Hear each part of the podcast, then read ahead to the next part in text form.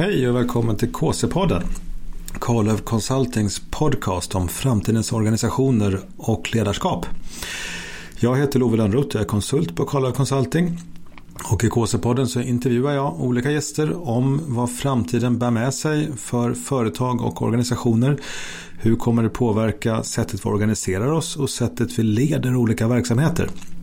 Och jag vill säga också att det här är sista KC-podden med det här namnet. För vi kommer byta namn på Kalev Consulting. Så att jag kan inte riktigt avslöja vårt nya namn än. Men följ oss gärna på LinkedIn. Där vi fortfarande heter Karloff Consulting. Så kommer du få löpande nyheter under den här namnbytesprocessen. Dagens gäst i podden är Britt Lundberg. Hon är vår första internationella gäst. Hon kommer hela vägen från Åland där hon är politiker sedan många år tillbaka. Och hon är också en av drivkrafterna bakom Agile Islands. En ambitiös och visionär satsning på att göra Åland till det ledande agila samhället i världen. Britt är dessutom Nordiska rådets ordförande under 2017. Nordiska rådet är samarbetsorganisationen för de nordiska parlamenten. Och vi diskuterar den agila satsningen på Åland och Britts alldeles särskilda hjärtefråga skolan. Som hon har egen erfarenhet av som lärare innan hon blev politiker. Kan agil utveckling vara lösningen på skolans utmaningar? Och hur kan man driva storskalig förändring av skolan är några av de sakerna som vi pratar om. Jag vill också som vanligt passa på att tipsa om vår hemsida carlofconsulting.se där du hittar tidigare poddar, blogginlägg, white papers och guider om framtidens organisationer och styrning och annat. Och naturligtvis kommande seminarier som vi driver här i Stockholm. Vi har seminarier till exempel i agil förändringsledning och även om tillitsbaserad styrning. Mycket nöje! Sådär, hej Britt! Hej Love! Välkommen till vår podd. Tack så mycket. Hörde du, vi ska prata om eh, agila Åland till exempel. Mm. Ja, eh, och du har mycket idéer. Men jag tänkte först, kan inte du berätta lite kort om vem du är, din bakgrund? Mm. Jag heter Britt Lundberg och eh, eh jag är utbildad lärare och så har jag läst vidare till skolledare och jobbat med personalfrågor. Jag har vidareutbildat mig inom ledarskap och eh, blev sen uppfångad av politiken och har varit politiker rätt så länge. Före det gjorde jag också en del utredningsarbete. Och eh, nu har jag nyligen bildat ett företag och eh, har tänkt använda mig av alla mina erfarenheter som jag har samlat på mig under de här åren och den kunskap som jag har både utbildat mig till men, men också samlat på mig som sagt under, under årens lopp. Och eh, funderar då att, att hur kan jag använda mina erfarenheter och min kunskap till att hjälpa andra att komma vidare. Ja, mm. vad kul. Och vi träffades egentligen för att eh, du kom till ett frukostseminarium som vi hade. Mm. Och eh, då hade du titeln, eh, nu kommer jag knappt ihåg vad det var. Du var Nordiska rådets president. Rådets president. Mm. Det lät ju otroligt fint. Visst, det är jätte, ja. jätteflott. Eh, Nordiska rådet är ju ett samarbete mellan parlamentariker i hela Norden och eh, i fjol så, så valde man mig enhälligt till president för 2017. Så att det är ett spännande år som jag lever i just nu men som snart är slut. Ja. Mm. Precis, det är spännande att mm. det var, var ålänning som blev vald. Ja, det, det, är inte så ofta Nej. det händer. Nej, Nej vad kul. Ehm, och Åland, ni har ju lite satsningar har jag uppfattat på att bli agila på Åland. Mm. Kan du berätta lite grann om Åland till att börja med? För tänk att eh, I Stockholm tror jag att man känner väl till att man kan ta eh, diverse båtar över och antingen för att gå i land eller också bara vända tillbaka. Mm. Det är mm. nog så deras flesta förhållanden är. Eller att man har då varit där och cyklat runt Åland, vilket mm. jag själv gjorde, jag kommer ihåg, i skolan. Eh, och så finns det de som har sommarställen där och sådär. Men om du berättar lite grann om det Åland som inte bara är sommargäst Åland. Utan mm näringsliv och, och förvaltning. Om, ger en bild bara, vad, vad är Åland? Mm. Åland är ett jättespännande samhälle och vi är annorlunda på många sätt. Vi är självstyrda, så vi har ett eget parlament och vi har en egen regering. Um, vi är enspråkigt svenska, men vi tillhör Finland, men har tillhört Sverige under en lång, lång tid, så vi har väldigt starka kulturella band till Sverige och Sverige har också en form av gudmorskap över Åland genom att, att då vara med och säkra att vi ska kunna bibehålla vår svenska kultur och vårt svenska språk. Så det kan vara ett ansvar som vi alla kan dela. Uh, vi är det enda samhället i hela EU som växer. Så det betyder ju att någonting gör vi rätt. Ja. Uh, vi har ett spännande näringsliv också. Vi är duktiga på mat och på att producera mat. Och eh, vi har fina råvaror. Rederibranschen som du nämnde så är ju den största, särskilt om man räknar med alla kluster som kommer runt omkring med banking och försäkringsbolag och andra lösningar som behövs för rederiets del. Eh, mycket tjänsteföretag. Och där IT också är en, en väldigt, väldigt viktig del. Ett tusental arbetsplatser som som eh, är verkligen betydande för vår export. För vi exporterar mycket av, av de ska vi säga, innovationer som, som vi tar fram inom IT-området. Um, så att eh, IT är en viktig del av sysselsättningen också.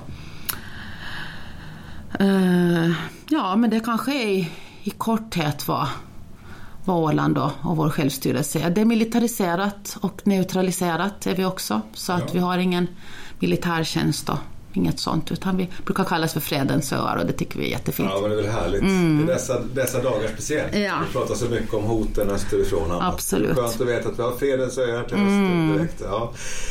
Och det här med Agile Islands är någonting ni eh, satsar på i Åland. Kan du berätta lite grann om den satsningen? Vad, vad innebär det? Ja, det börjar väl egentligen med några personer som som kände att, att man kanske tänker mest på Åland just att vi ska göra det attraktivt för turism. Men vi behöver ju också göra Åland till en attraktiv plats att arbeta på och flytta till. Därför att vi behöver ju flera, som, som, flera händer som är med och hjälper till att utveckla vårt samhälle och många som är, är med och tänker till och utvecklar oss. Och hur ska man då kunna få Åland att bli ännu attraktivare? Och dessa personer då så kom ganska snart fram till att det som förenade dem var det agila spåret. Alltså de trodde väldigt mycket på, på att utveckla eh, organisationer och företag agilt. Yeah. Och, och då kom de in på den här idén att ska vi försöka få igång en folkrörelse kring, kring agilitet. Och det formulerades en, en vision. Och eh, man eh, la upp, nu vet jag inte exakt i vilken ordning, men det finns en Facebookgrupp som har ett knappt 200 medlemmar. Man arrangerar luncher där man diskuterar agila frågor. Eh, det ordnas sådana här eh, studiebesök hos varandra i företagen där man visar på best practice. Och, och den där visionen är, är häftig då alltså att vi, vår vision är det att, vi ska, att Åland ska ta positionen som det ledande agila samhället i världen. Och det betyder då att vi inom alla områden ska kunna jobba agilt och eh, att eh, de värderingarna då skulle leda till att vi skulle kunna hitta unika möjligheter, unika lösningar då till, till ny samverkan och nya idéer och, och att vi på det sättet då skulle kunna få mera konkurrenskraft och, och ett större värdeskapande. Och framförallt att det här skulle bli så intressant och så man inte skulle kunna låta bli att komma till Åland och, och jobba och leva hos oss. Så att det ska bli en mer attraktiv plats att vara på, ja. ett attraktivt varumärke och allt man brukar prata om. Mm. Ja, men det ligger mycket i det. Det är spännande med det här agila. Det är ju någonting som vi brinner mycket för mm. också. Mm. Det agila, sättet att tänka agilt och jobba agilt. Eh, och, och jag kan tänka mig också att det kanske är en följd på Åland. Det är ju trots allt ett ganska litet samhälle om man tänker Eh, Eh, hur, hur, funkar det där med näringsliv och förvaltning, offentlig förvaltning? Jobbar man tillsammans? Är man, har man utbyte mellan? Eller är det mer att det är av karaktären vattentäta skott mellan de här olika verksamheterna? Nej, det är absolut inte vattentäta skott utan det finns en, en, en god samverkan skulle jag säga, en bra dialog och vi har ju väldigt nära till varann och vi känner ju varann alla på Åland mer eller mindre så att det, det är väldigt lätt att komma i kontakt med varann och det är väldigt lätt att att eh, få en diskussion med, med, med, den politiska ledningen och så vidare. Så att, så att det är ett väldigt nära samhälle, Åland, på det sättet att det, det är lätt att, att komma i kontakt med varandra och, och att nätverka. Ja, mm. jag förstår. Så att grunden för att vara agil det är mycket det här med kommunikationer och mm. nätverk och att man har tillit. Ja. Eh, och där kanske det finns någon grundförutsättningar som är lite lättare att åstadkomma på Åland än, än på många andra håll, tänker jag.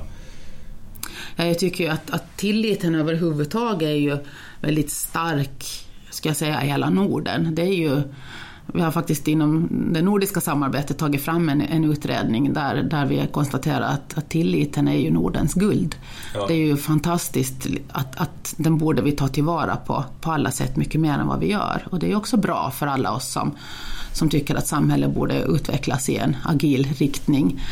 Eh, så att jag vet inte om vi har någon större eh, större andel av, av tillit på Åland än vad vi har någon annanstans i världen. Men det är klart att det är en trygghet att vi har så nära till varann och känner varann. Så, så till en viss mån så borde vi ju ha alla förutsättningar att genomföra det här. Bara vi får alla med oss. Alla ska ju tycka lika också förstås, eller vilja vara med. Ja, Men det ja. finns ju en, en, en inbjudan och, och, många hakar på. Det tycker vi är kul. För att det är liksom, tanken är att det här ska bli en, en folkrörelse.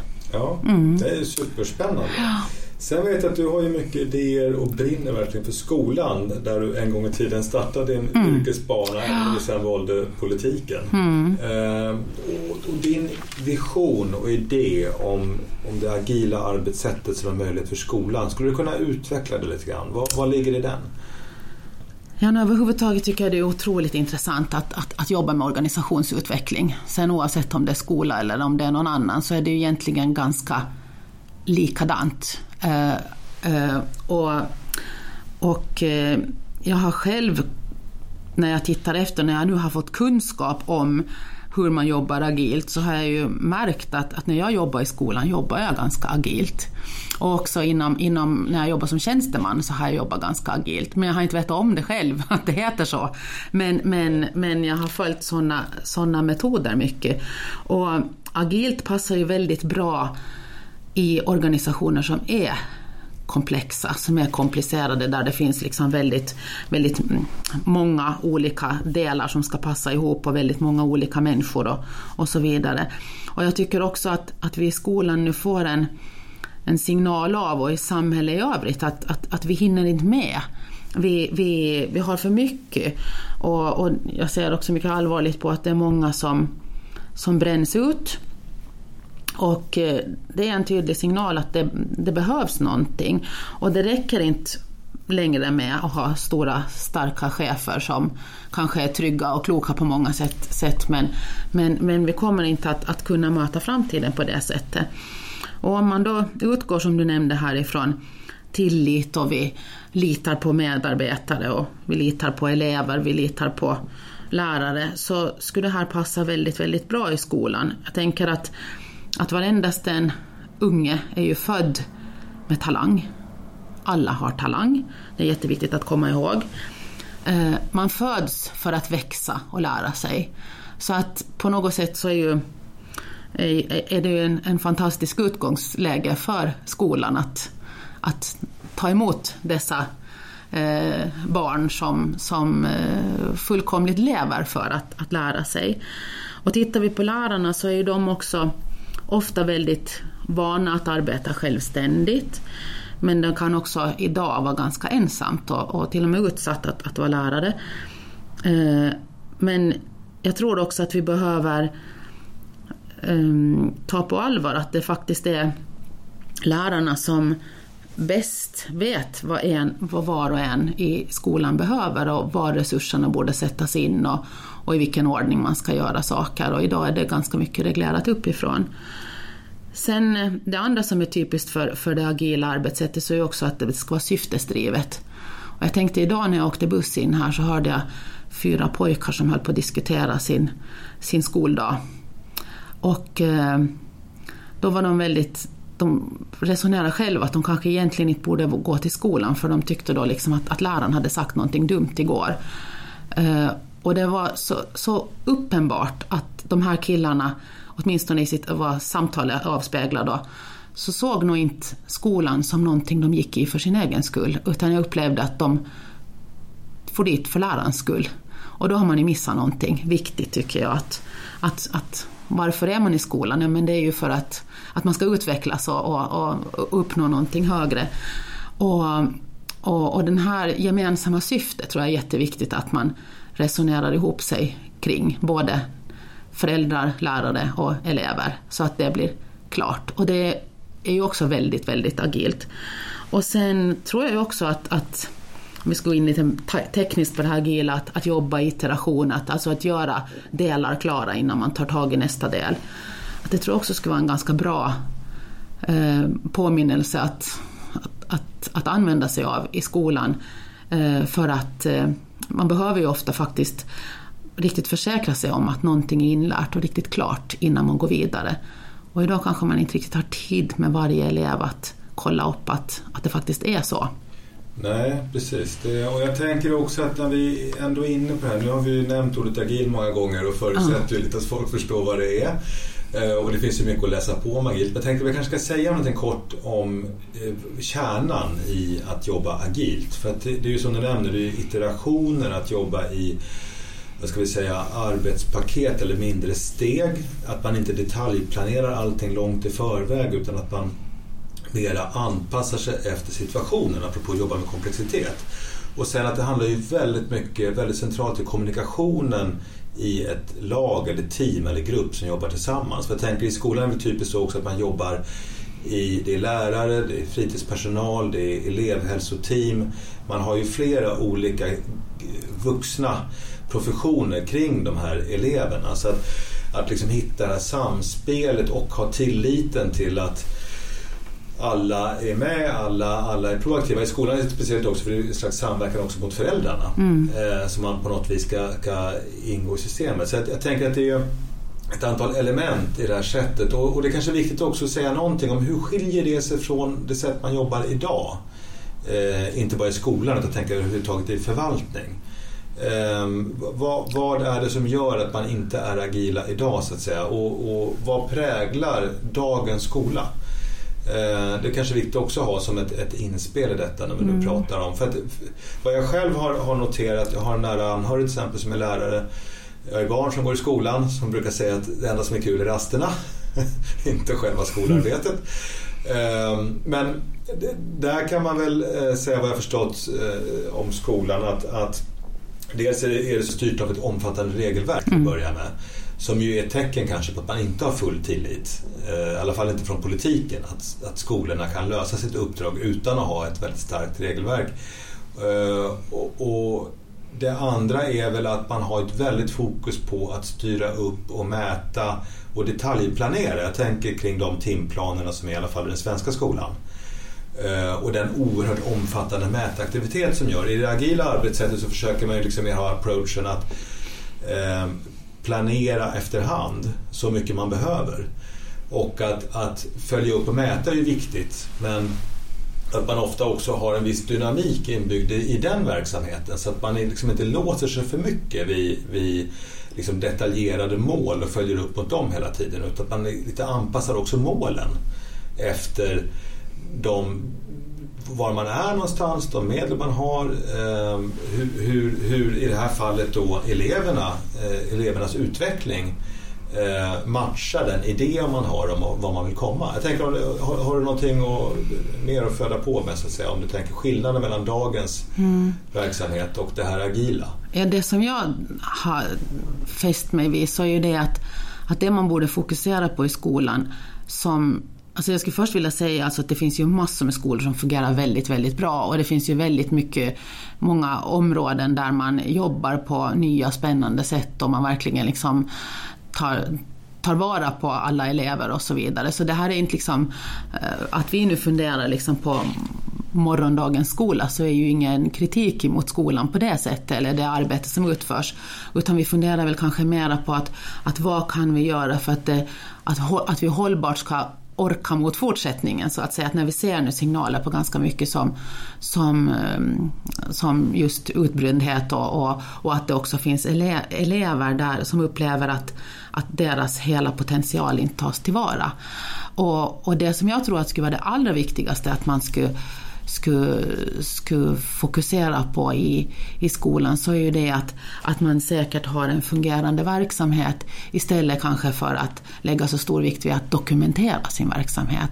Alltså jag, jag tror att det har kommit in ganska mycket administration, det har kommit in många pålagor och nya sysslor som man kanske upplever i skolan att inte är så nödvändiga, kanske framförallt inte är så intressanta och inte så, så eh, viktiga som att jobba med eleverna och elevernas utveckling. Jag har läst den här utredningen som eh, svenska regeringen har låtit göra då, som heter Samling för skolan, som är otroligt intressant och omfattande. Eh, men, men det som kommer fram där bland annat så är det att, att lärarna idag arbetar med undervisning 30-40 procent av sin tid. Och jag tror att det här är en nyckel till att det är ganska många som hoppar av ifrån läraryrket nu och upplever att de vill ägna sig åt någonting annat därför att att ägna 60 procent åt någonting annat som de kanske inte alls gillar är för stor del eh, eh, i förhållande till att, att de skulle vilja helt och hållet ägna sig åt elevernas utveckling. För det är det som i många fall eh, är den stora belöningen för pedagogen, alltså att se elevens utveckling.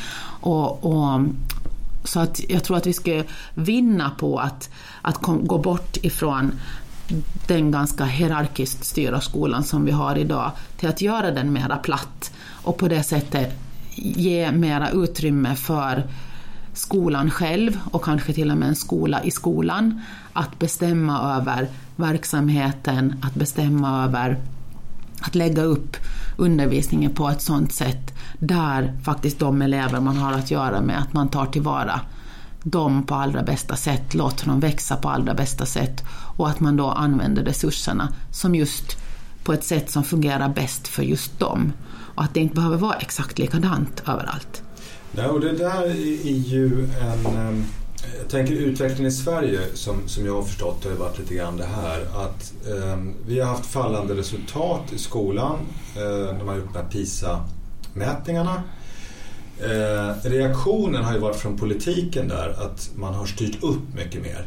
Mm. Eh, ett mantra numera i, i statsförvaltningen överlag skulle jag säga, som jag i alla fall hör, det är ju det här att det är slut med fritt valt arbete. Mm. Eller det finns olika varianter på temat, men det går ut på att vi ska inte ha fritt valt arbete, det är för mycket präglat inom olika verksamheter att folk gör lite grann som de vill utan vi måste ha styrning, uppföljning, se till att det funkar. Och inom skolan har vi det här kanske gått till sin extrem. Då, för att här var det så att vi hade en stor reform, den här friskolereformen, som var lite grann med tanken att låta alla blommor blomma. Eh, man skulle finansiera fortfarande skolan genom offentliga medel med skolpengen men man skulle ge utrymme för entreprenörer att komma med nya lösningar. Men sen har man ju efter det istället dragit tillbaka, i alla fall så upplever jag det, att man har gjort väldigt styrda timplaner. Ehm, de avviker väldigt lite mellan olika skolor oavsett vilken profil de har så är det väldigt mycket som är gemensamt. Det är ganska lite grann när jag tittar på mina barns skolor som, som, som eh, skolan själv tillåts att utveckla sin verksamhet. Man har också infört det här med lärarlegitimation eh, och ställer krav. Ehm, till exempel så vet jag att lärare som tidigare undervisat till exempel på lågstadiet, de har ju haft sin klass och jobbat med den och undervisat i flera olika ämnen. Men numera så har ju läraren istället eh, har man organiserat det som man gör i högstadiet, gymnasium. Det vill säga att en lärare har kanske bara ett ämne eller två ämnen eh, som man får undervisa i. Sen har man många fler elever från olika klasser så att man liksom har tagit bort det här med liksom klasslärarskapet. Och det gör ju att det blir mer utav liksom produktion, mer en, en annan typ. Och det, det jag tror man pratar mycket om det är professionaliseringen. Att se till att lärarna verkligen kan sina ämnen. Men sen som du nämner så är det också oerhört mycket uppföljning och redovisning och liksom att man, man, man ska bevisa att man så att säga gör det man ska göra, att man följer läroplanen, att, att eleverna når sina mål. Det är en otrolig dokumentation kring de här centrala proven till exempel i Sverige. Och det, är, det är en, en väldig uppföljningsaktivitet. Sen är det också så dessutom i tillägg till detta så styr man ju också från politikens sida genom att ge öronmärkta medel till olika delar av verksamheten, till exempel en mattesatsning eller något sånt där. Och vad jag förstår så är det ju så att, utan alls vara någon expert på skolan här, men att det är klart att det gör ju att man som skolledare tänker jag i alla fall, har ganska lite handlingsutrymme. Man, man är, är ju oerhört liksom begränsad av de här olika sätten att styra uppifrån och, och de sätten att styra är ju med intentionen att se till att alla skolor utvecklas liksom på något sätt enhetligt och att man når de här resultaten och målen så man liksom inte tappar. Att man inte liksom blir, eh, som jag förstår är ju intentionen naturligtvis god. Mm. Att, att ingen ska så att säga lämnas eh, åt sitt öde. Eh, elever ska inte riskera att gå i skolor som är helt värdelösa. För det är klart att rädslan finns ju där hela tiden att om man låter mera tusen blommor blomma, eller man låter liksom skolorna göra som de vill. Att, att det blir några som kommer bli helt urusla och vissa kommer bli bra. Jag tror att det finns en sån rädsla att man, man ser att man, man vill hellre ha en enhetlig nivå som kanske är, om vi kallar det för lagom, ett svenskt ord, än att ha liksom vissa toppskolor och vissa som är jättedåliga. Mm. Så, så tolkar jag det. var en lång harang från mm. min sida. Men jag mm. tänker om, om, om alltså utifrån den, det sammanhanget här, det här agila sättet att jobba och tänka. Till exempel det faktum här när det är en offentlig verksamhet att det kräver ju någon sorts samspel också mellan politik och förvaltning. Mm. Det kräver ju att det finns någon, någon form av överenskommelse, tror jag i alla fall, på att att det här är ett sätt vi vågar pröva. Det här är ett sätt vi kan jobba på. Ehm, och, och, Det är också intressant att höra, finns det exempel på skolor där, där man gör så idag, eller länder? Är det så att Åland har liksom exempel på att så här jobbar man idag och det funkar? Och man får inte liksom bottenlöst dåliga skolor. Mm.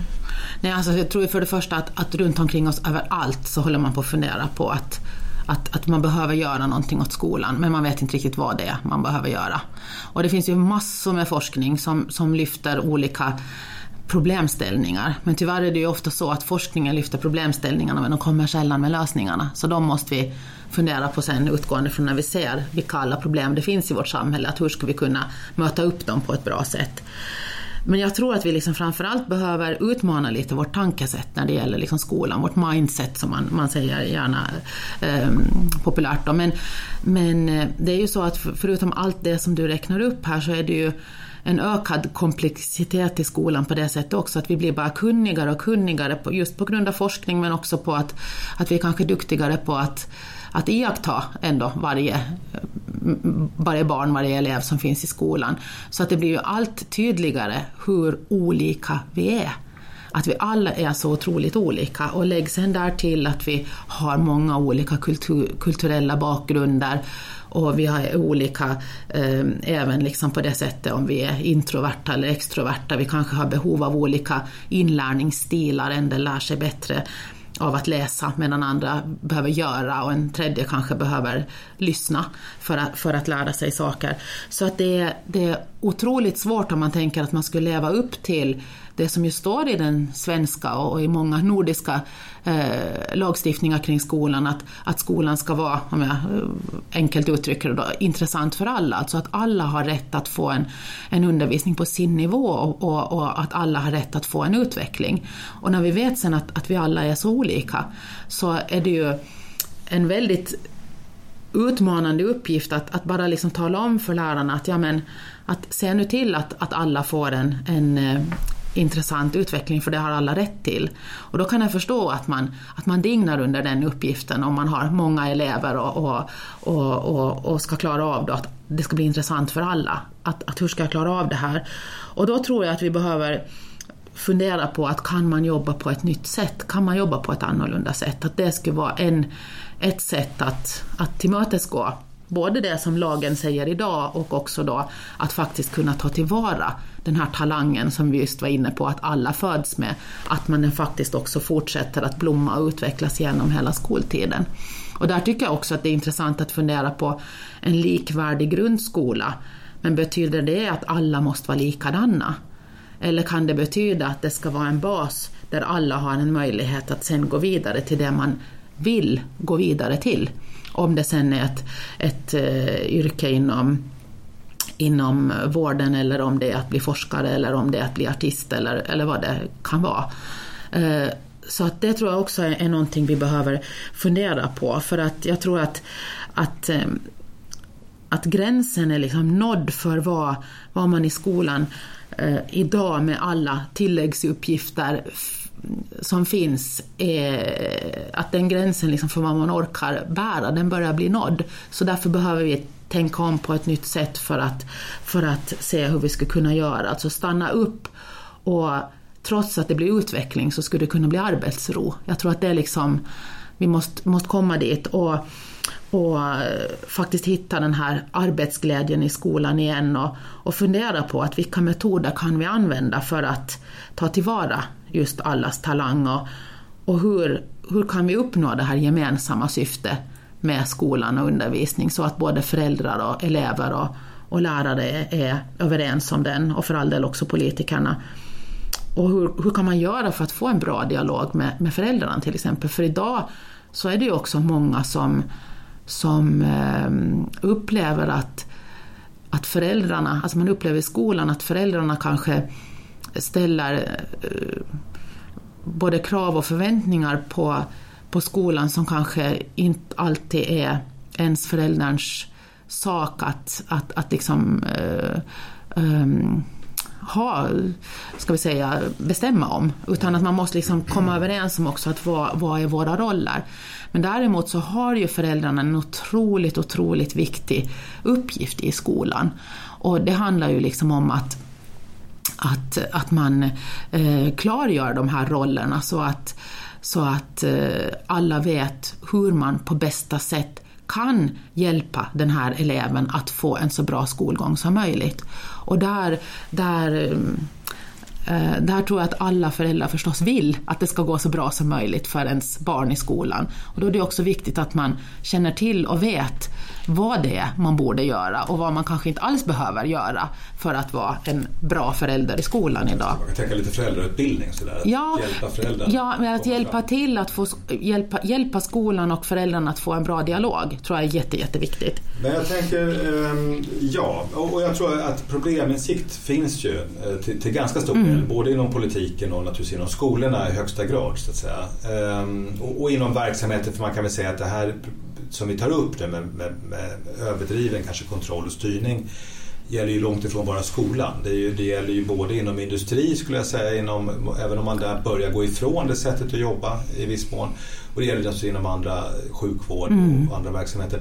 Men eh, jag tänker på, när du säger det här med enhetlighet, jag tänker en sak som slår mig det är ju naturligtvis att felslutet man har gjort det kanske är att man har liksom valt att standardisera och göra enhetligt själva processerna själva arbetssättet. Mm. Medan det man egentligen vill ha enhetligt är ju slutprodukten, det vill säga att eleverna ska uppnå liksom en viss nivå.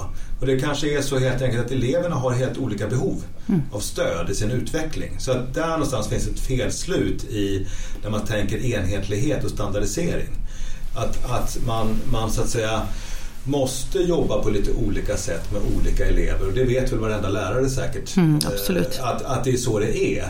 Jag vet själv när jag var, var inte skollärare, jag har, jag har dock varit med som tränare till mina barn några tillfällen och då sades det på någon sån här tränarutbildning att det skiljer i snitt fyra år i mental utveckling mellan barn som är säg i tioårsåldern eller om det var sjuårsåldern, jag vet inte vilken ålder, men att det liksom är otroligt stora skillnader i eh, utvecklingen. Mm. Eh, och med det jag vill komma till egentligen, har du exempel på hur kan man tänka att man skulle kunna jobba då, om man ska försöka exemplifiera det här agila arbetssättet i en verksamhet. Hur, vad, hur skulle man göra istället? Om, om, vi, om, om du tänker fritt, om, om du får plocka bort de här 70 procenten som man inte ägnar sig till exempel åt åt, åt direkt värdeskapande verksamhet i form av undervisning.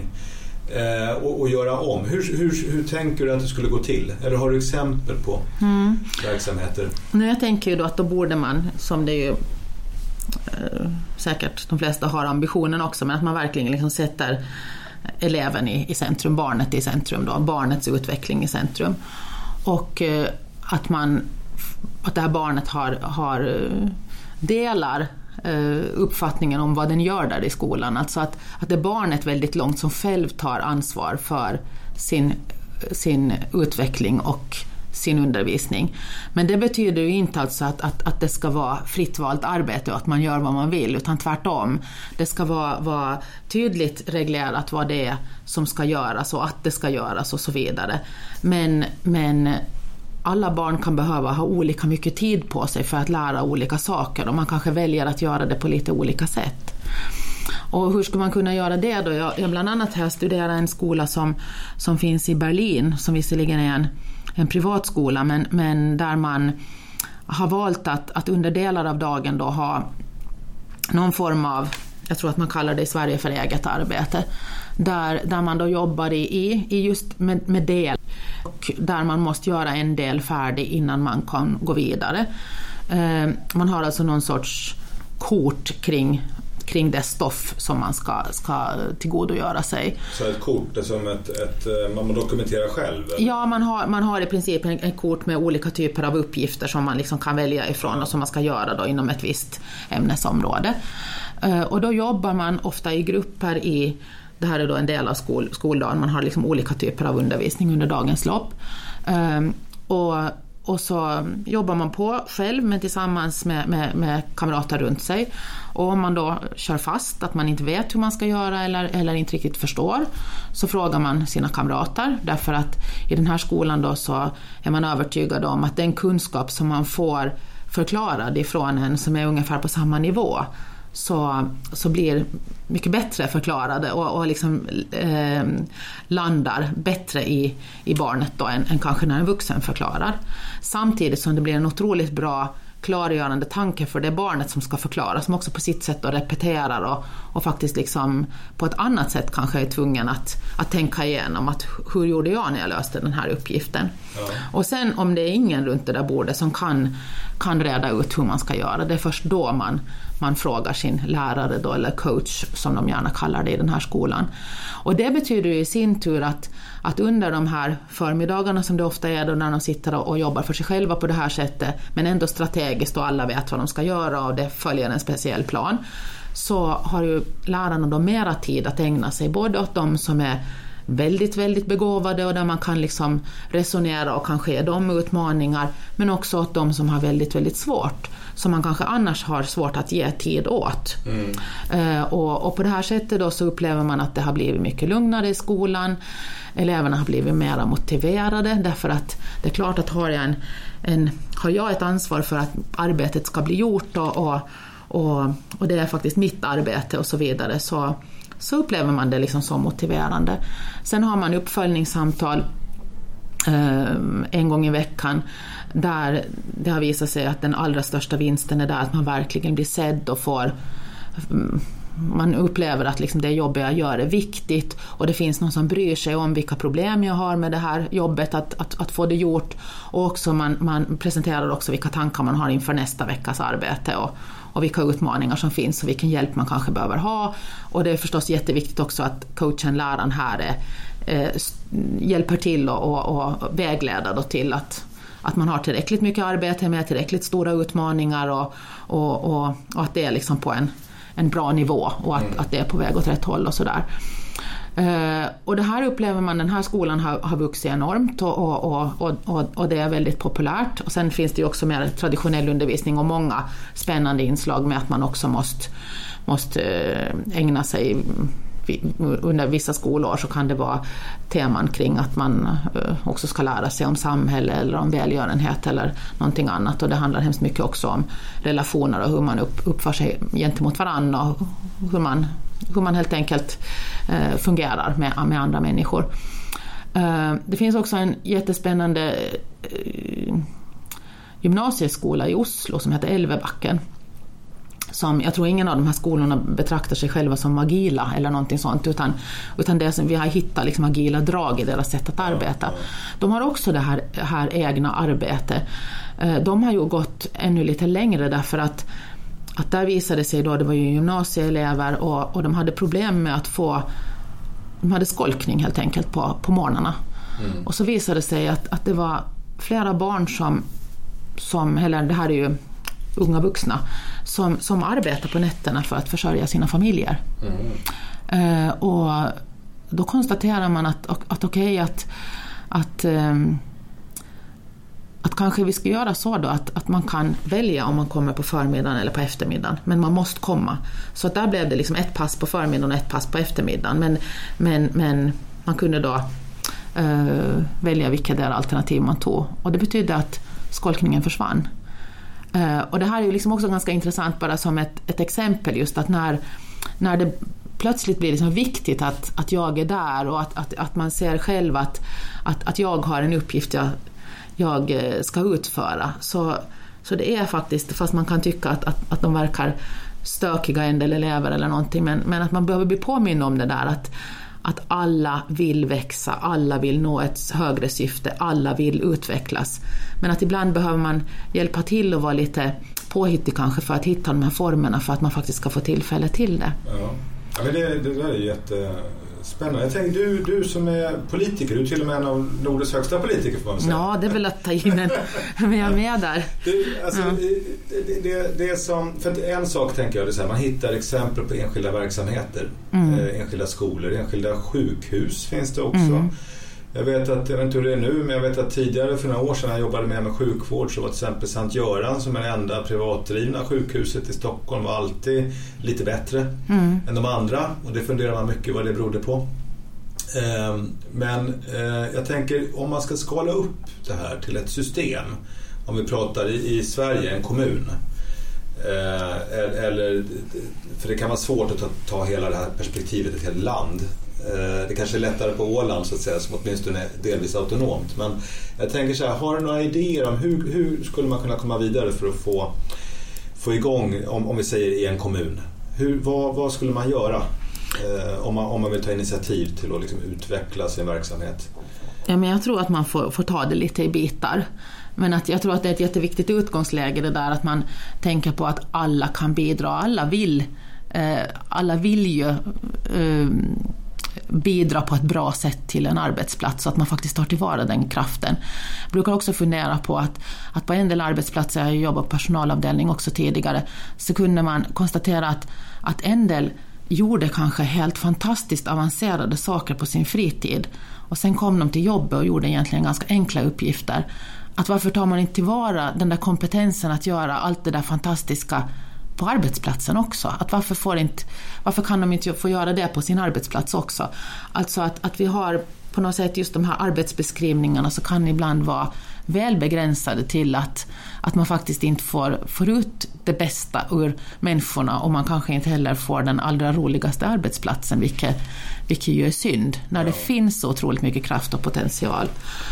Uh, och jag tror ju att man kan uh, att, att det bästa sättet att, att, att utveckla en agil arbetsplats, så det är väl just att, att börja att göra det tillsammans, att utgå just från den här tilliten och att ta det i delar.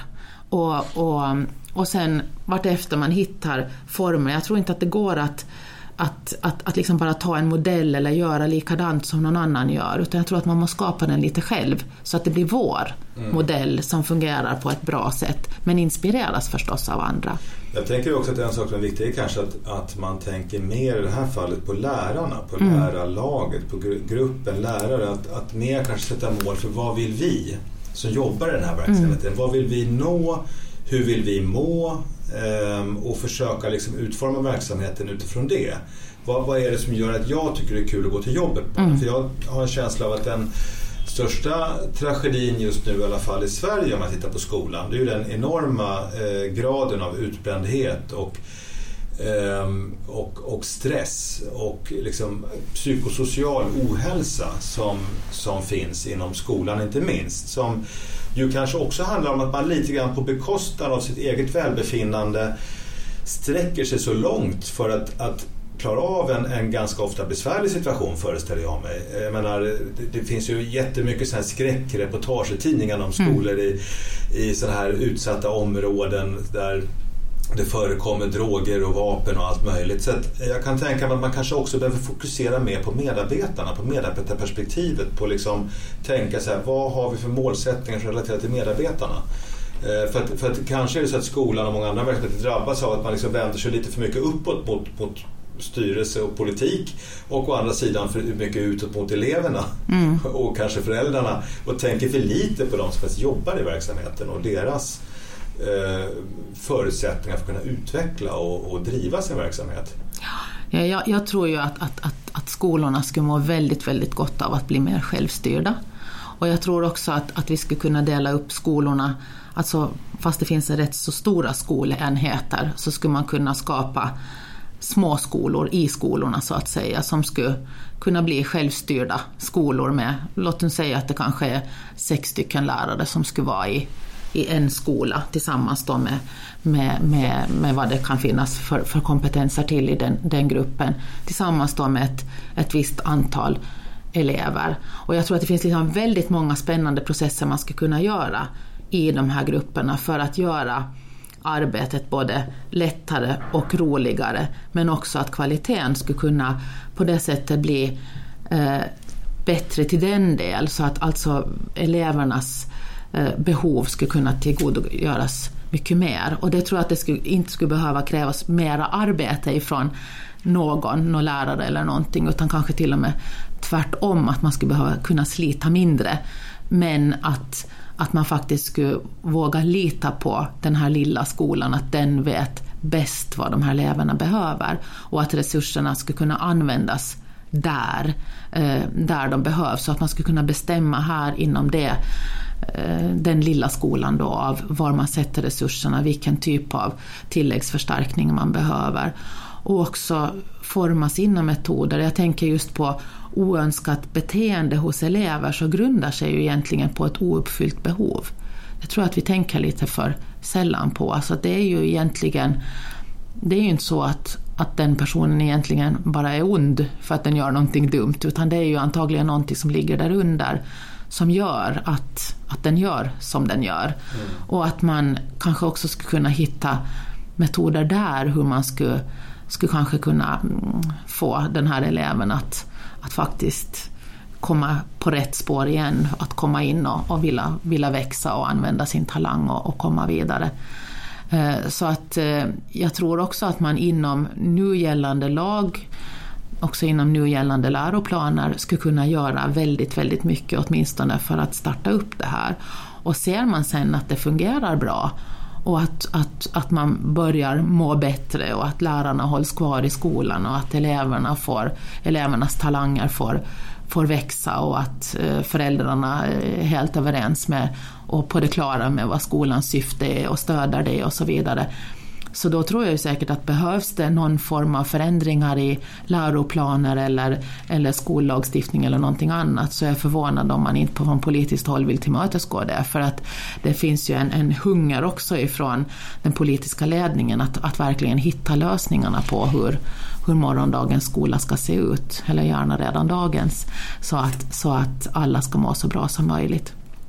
För det är ju så att skolan fungerar för väldigt, väldigt många, men det är det är besvärligt till de delar det inte fungerar och vi skulle behöva få det att, att fungera för, för alla helst. Ja, mm. vad bra. Jag tror att det där får nog bli slutorden. Mm. Ja, Jättespännande. Och resan fortsätter helt enkelt mot både agila Åland och agila skolor. Så är det. Och också agila företag och agila organisationer. För precis som du säger så, så de här tankesätten som, som vi idag har pratat om i skolan så kunde man lika gärna översätta på en en, en, kommun eller, eller kanske också en lagstiftningsprocess eller, eller någonting annat. Och förstås ifrån olika företag där de kanske idag är mest förankrade. Ja. Mm. Jättebra, tack så du ha Britt. Tack själv.